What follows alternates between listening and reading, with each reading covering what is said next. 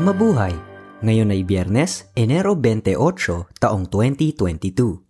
Kayo ay nakikinig sa Balitang Pilipinas sa Tagalog.com. Sa ating pangunahing balita, Pilipinas, wala ng kwarantina para sa lahat ng mga biyaherong fully vaccinated at negatibo sa COVID RT-PCR test.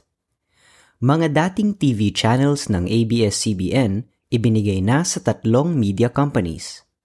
Isang Pinay nagbigay ng kanyang pitong organs. Lahat ng mga fully vaccinated laban sa COVID-19 na pasaherong manggagaling sa ibang bansa ay papapasukin na ng Pilipinas at hindi nakakailanganin pang magkwarantina sa pasilidad simula sa Pebrero a 1. Gayunman, kailangan nilang magpakita ng negatibong COVID RT-PCR test na ginawa 48 oras bago bumiyahe palabas ng pinanggalingang bansa, bukod sa kanilang vaccine certificate. Sinabi ng pamahalaan na ang mga hindi bakunado at partially vaccinated ay kailangan pa ring sumailalim sa kwarantina sa pasilidad ng limang araw at isa sa ilalim muli sa swab test. Ang mga fully vaccinated na dayuhan mula sa mga bansang hindi kinakailangang may visa ay papayagang makapasok sa Pilipinas simula Pebrero a 10. Nabahala ang isang commissioner ng Commission on Elections o COMELEC sa hindi maipaliwanag na matagal na pagpapalabas ng desisyon ng First Division ng tanggapan kaugnay ng disqualification case ni dating Senador Ferdinand Marcos Jr kaya't isinapubliko na nito ang sariling desisyon. Sinabi ni COMELEC Commissioner Rowena Guanzon na bumoto siya ng disqualification para sa kandidatura ni Marcos bilang presidente ng Pilipinas. Ayon kay Guanzon na paritiro na sa Pebrero a 2, na sumitin niya ang kanyang opinyon sa kaso sa dalawang iba pang commissioner ng First Division na sina Commissioners Amy Ferolino at Marlon Cascuejo. Inihayag ni Guanzon na nakatanggap siya ng impormasyon na may nagtatangkang impluensyahan ang mga commissioner. Lima na ang namamatay sa Omicron variant sa Pilipinas. Isa sa mga unang nasawi ay taga Metro Manila at ang isa pa ay taga Gitnang Luzon na parehong senior citizens, hindi bakunado at mayroong naunang sakit nakita ang karagdagang 618 kaso ng Omicron sa bansa o 71.29% na porsyento sa 677 samples na sinequence ng Philippine Genome Center. Sinabi ng Department of Health o DOH na ang stealth Omicron o BA.2 sublineage ay natagpuan na rin sa karamihan sa mga kaso ng Omicron na tinest ng Genome Center. Naniniwala ang DOH na umabot na sa rurok ang bilang ng mga kaso ng Omicron sa bansa at ito ay pababa na. Noong Enero 27, nasa 18,171 ang mga bagong kaso ng COVID-19 sa bansa, 22,014 ang gumaling na at 74 ang namatay. Anim na lugar pa sa Pilipinas ang inilagay sa Alert Level 3 dahil sa tumataas na kaso ng COVID-19. Ang mga itinaas ang alert level ay ang mga probinsya ng Palawan, Camiguin, Davao Occidental, Dinagat Islands, Tawi-Tawi at Sulu, epektibo Enero 28 hanggang Pebrero 15. Samantala, ang Kalinga, Ifugao, Mountain Province at Northern Samar ay inilagay sa mas mahigpit na Alert Level 4.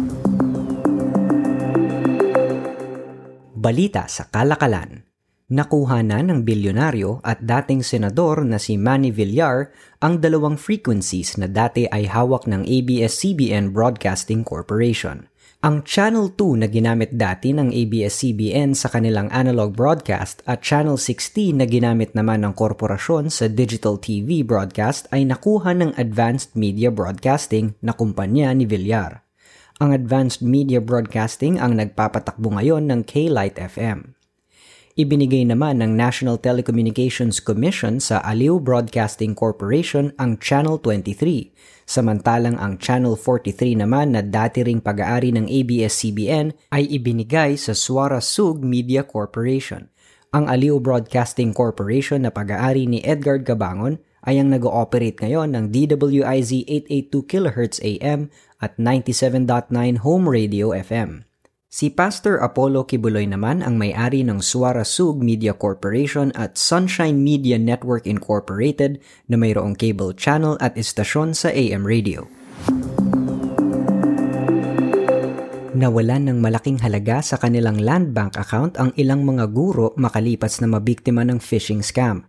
Nawalan di umano ang mga guro ng mula sa 26,000 piso hanggang 200,000 piso. Ayon kay Undersecretary Annalyn Sevilla ng Department of Education, natanggap nila ang ulat na ang payroll accounts ng tatlong guro sa Metro Manila, Zambales at Cavite ang nahak. Bukod sa mga ito, may 25 iba pa na guro at empleyado ng DepEd ang di umano ay nahak. Sinabi naman ng Land Bank na nananatiling secure ang kanilang mga sistema at natuklasan nilang ang mga mobile phones ng mga guro na ginamit sa paglilipat ng pera ang nakompromiso. Ang Himlayang Filipino Plans Incorporated o HPPI ay inilagay ng Insurance Commission sa conservatorship dahil sa ilang issue ukol sa kakulangan ng kakayahan nitong bayaran ang mga utang at mga pagkukulang sa trust fund. Ang pagbibigay ng legal na responsibilidad sa HPPI sa iba ay kasunod ng cease and desist order dahil naman hindi sumunod ang HPPI sa kautusang ayusin nito ang mga pinansyal na problema kahit binigyan na ng sapat na oras ng komisyon. Kabilang sa mga issue ang pagkakautang na hindi nababayaran na umaabot ng mahigit isandaan at labindalawang milyong piso at ang kakulangan sa trust fund na umaabot naman sa mahigit isandaan at walumput apat na milyong piso. Malaki ang ibinagsak ng bilang ng mga krimen sa National Capital Region sa nakaraang labing apat na buwan habang nasa ilalim ng mahigpit na kwarantina ang Metro Manila sinabi ng Philippine National Police o PNP na sa huling talaan ng NCR Crime Statistics, umabot sa 100 at siyam na libo pitumput siyam ang mga kaso ng krimen mula Nobyembre a 10 taong 2020 hanggang Enero 23 taong 2022. Sinabi ng PNP na may siyam na porsyentong pagbaba sa mga krimen simula noong Nobyembre 2020. Ang pananakit sa kapwa ang pangunahin sa bumagsak na bilang ng krimen na nasa 42%. Ang pang-hold up o pagnanakaw ng harapan ay bumagsak din ng may 22% at ang pagnanakaw ng patago ay nasa 16%.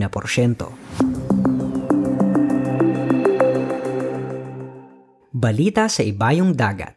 Tatanggalin na ang cannabis o marijuana sa drugs list ng Thailand Narcotics Board at maaari nang magtanim nito ang kahit sino sa kanilang tahanan ang Thailand ang kauna-unahang bansa sa Katimugang Asya na ginawang legal ang marijuana bilang gamot at gamit sa pagsasaliksik. Sa bagong kautusan, ang mga mamamayan sa Thailand ay maaari ng magtanim ng halaman ng marijuana sa kanilang bahay makaraang maipagbigay alam ito sa kanilang lokal na pamahalaan. Gayunman, hindi nila maaaring ibenta ang kanilang tanim kung walang kaukulang lisensya. Ang itinanim na marijuana sa bahay ay dapat gamitin lamang para sa panggagamot tulad ng traditional medicine at iinspeksyonin pa rin sila ng mga otoridad.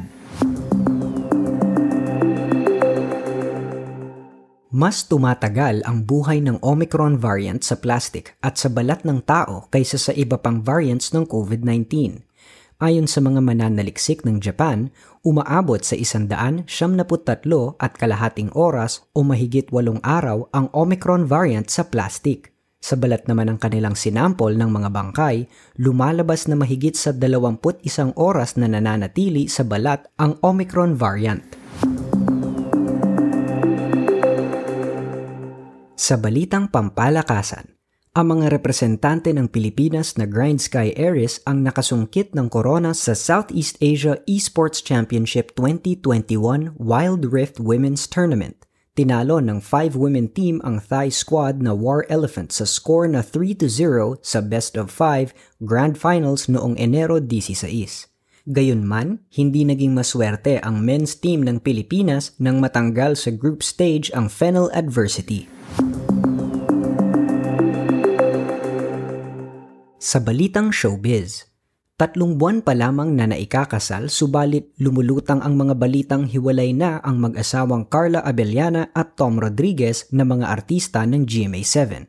Nag-unfollow sa isa't isa sa Instagram ang mag-asawa at nag-post ng mga cryptic messages tungkol sa pag-alis at pag-iyak. Sina Tom at Carla ay ikinasal sa San Juan, Batangas noong Oktubre, makaraan ang ilang taong pagiging magkasintahan. Sa balitang kakaiba, kahit sa kamatayan patuloy na naging tagapagligtas ang isang Pilipina sa New York na aktibo noon sa pagtulong sa mga simbahan. Si Joy Pasqua ay nag-donate ng pito sa kanyang mga organs, dalawang araw makaraang maputukan ng ugat sa utak dahil sa brain aneurysm.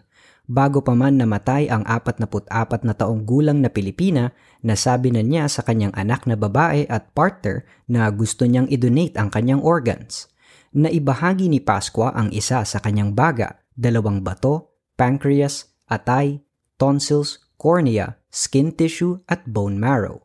Binigyan ng parada ng pagpupugay si Pasqua ng mga healthcare workers sa Phelps Hospital sa New York dahil siya ang kauna-unahang taong nagbigay ng maraming organs sa naturang pagamutan.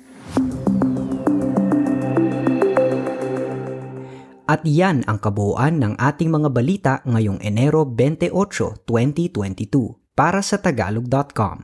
Basta sa balita, lagi kaming handa.